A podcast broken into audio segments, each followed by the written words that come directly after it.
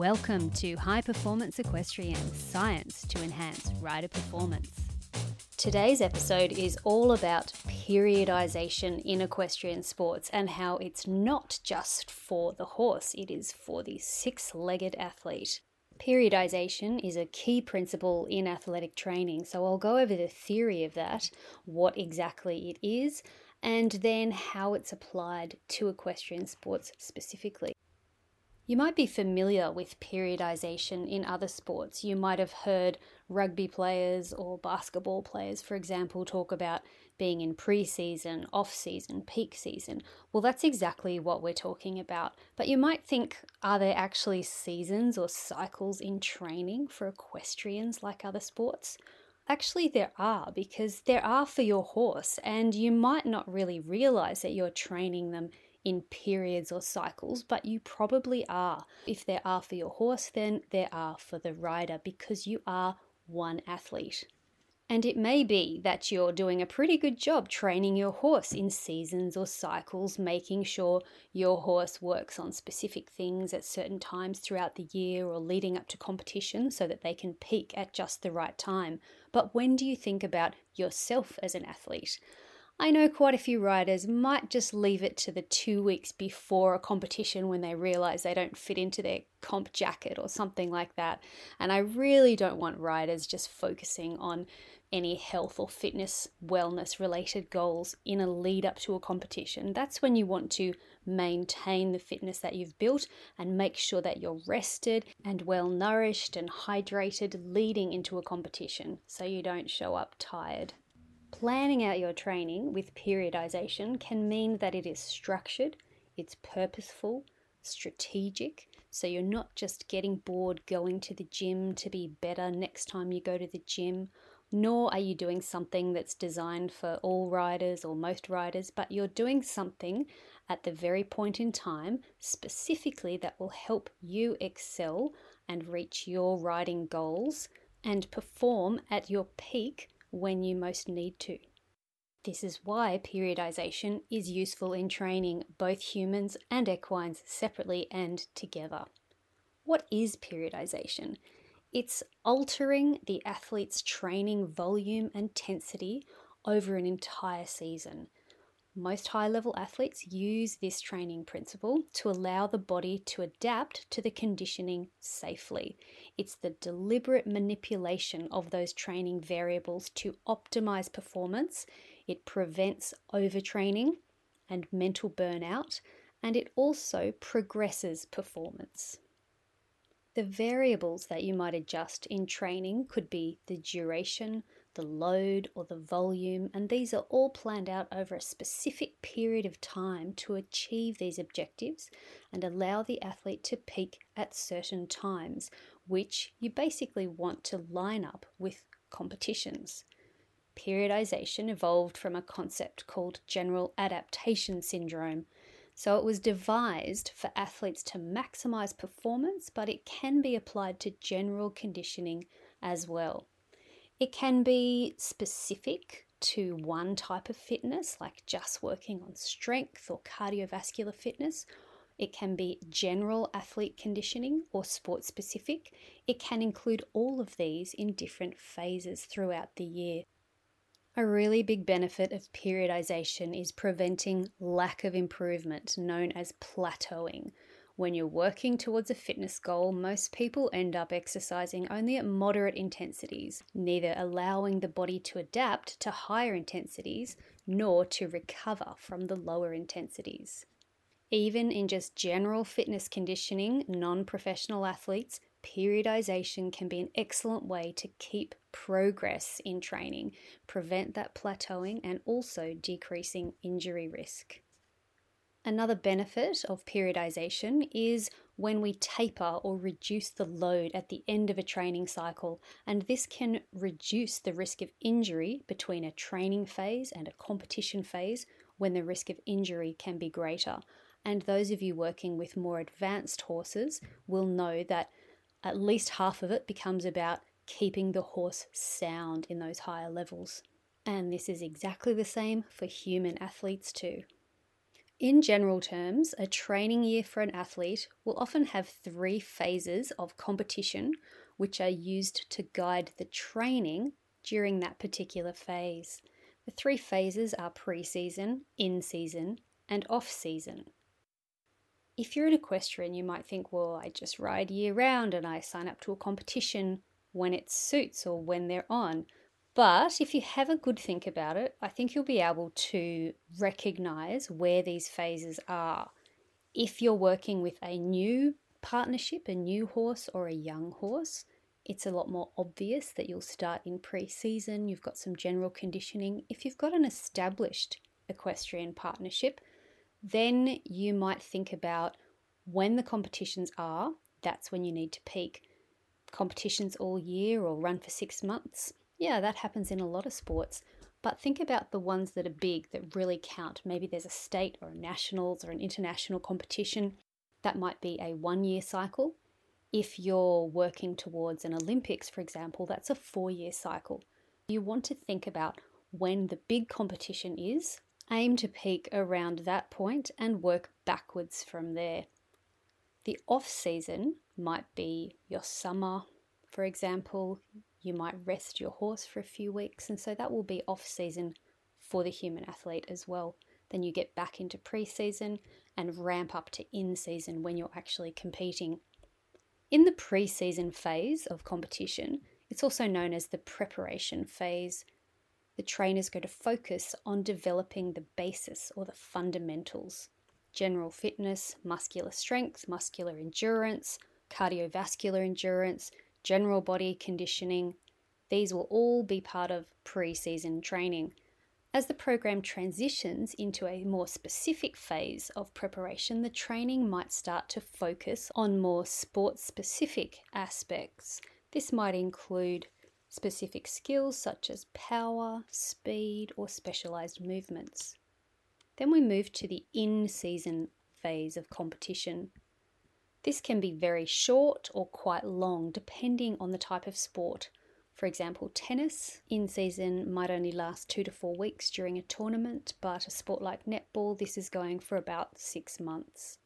Training focus during this phase of competition will shift more to strategy and tactics while still maintaining the skill and the sport specific fitness levels required the volume of training during competition sometimes decreases, especially during competitions that have performances or games every two to three days, such as a tennis tournament. And off season, as the name implies, is the transition phase immediately following competition and focuses on relaxation and recovery training volume and intensity decrease, and an athlete may, in fact, take a full break and not train at all for a period of time if they really need it at this stage before ramping up again for pre season. Those are the larger, more general phases of periodization, but there are also three sub phases or cycles of periodization. The three main sub phases are the macro cycle, the mesocycle, and the microcycle, and these are used to break up the training year into manageable chunks that join together to achieve those long term goals. The macro cycle is your long term cycle. This is your big picture planning. It usually spans a period of, say, a year in most competitions, but it can be longer periods. As I mentioned before, it could be four years for an Olympic Games if that's the preparation you're doing. And athletes will set a big goal to achieve during that macro cycle. So it might be competing at states or nationals. These macro cycle goals are used to guide the training and planning in the smaller subphases of periodization. The mesocycle is a smaller chunk of time and can consist of a few weeks or a few months. The mesocycles often line up with those three phases that I mentioned before the pre season, in season, and off season competition phases. For example, one mesocycle could be four weeks of general pre season training. mesocycles join together to create that big year long or four year long macrocycle. And once you have that big macrocycle goal of attending or competing at some national event, then you can break that down into smaller mesocycle goals that can be achieved during each of those different phases. Then we've got the microcycle. These are short duration cycles within the mesocycle. They might only last a week. They can vary in intensity on the different training days of the week. Each microcycle is often used to focus on a singular aspect that will add together with other microcycles in the macrocycle in order to achieve goals during that specific phase. And I'll give some examples shortly to make that a little bit clearer. But microcycles can also be really important when you have weekly competitions during an in season phase. Those of you who compete in subsequent weekends with your horse will know that that's quite a busy schedule and takes its toll on the six legged athlete. The real goal here of periodization, the reason that we have a good think about this and plan out our training strategically, is all about peaking. Peaking is when the athlete is performing at their absolute best during a competition, which is preferable. You really don't want to be peaking too early or not ready at the competition and peaking a month later. When planning your training year, the coach or trainer is going to work towards having the athlete peak for the most important competitions during that macro cycle. But peaking can be difficult, especially in sports that have really long in seasons, which can be equestrian sports. Peaking requires the athlete to have great general fitness conditioning, sports specific conditioning, as well as excellent skill execution combined with strategy and tactics for best performance. Peaking also needs the athlete to be mentally focused to perform at their best. How do we get an athlete to peak? Well, first, the athlete will undergo intense training to make sure their body and the relevant components of fitness are at their highest. They'll undergo a large volume of high intensity training that seeks to develop their skill execution and also those characteristics of a skilled performer that I went over in episode 5 of the podcast. However, just before the competition, match, or series, the training might taper down to allow the athlete to have optimum levels of nutrients and rest so they can fully recover from training before the competition. This is why I really don't want equestrians or any other athletes just to think about their own rider fitness, their own training in the couple of weeks leading up to competition because they can very easily become exhausted. We all know that organising our horse for a competition is a lot of extra work. And I'll do another podcast on competition preparation as well. As athletes, we're not going to be at peak all the time. Peaking can be short lived, but there are some identifiable characteristics when you know that an athlete is peaking. Their movement is effective and efficient, and they are consistent in skill execution. They have an optimum level of fitness. They are recovering quickly from their training sessions. They have tactical awareness. They have self confidence, mental focus, and toughness. When all of these are present, the athlete has peaked and is ready to perform at their best. How good does that sound? These things don't happen by chance, they take a lot of strategy, planning, execution, and hard work, but they are absolutely possible. And as I mentioned at the beginning, there's a really good chance that you're training your horse to prepare for competitions in this way. But don't forget about the rider because you'll notice those characteristics of peaking. A lot of them really have to come from the rider. We are the pilot, the captain of the equestrian team. The consistency, the skill execution, the tactical awareness, self confidence, mental focus, and toughness. It's great if the horse has all that, but it's actually really more so coming from us. I mentioned tapering as another feature of periodization. This is when there is a reduction in the training volume and intensity just prior to competition to allow that peaking to occur. Because that high volume and intensity of training that helps get athletes to their best physical condition can also cause impairments in performance. Coaches or trainers will taper training, depending on the sport, no more than two to four weeks prior to competition, just to allow maintenance to occur, full recovery, without a reduction in the training benefits. Now let's apply this to equestrian sports.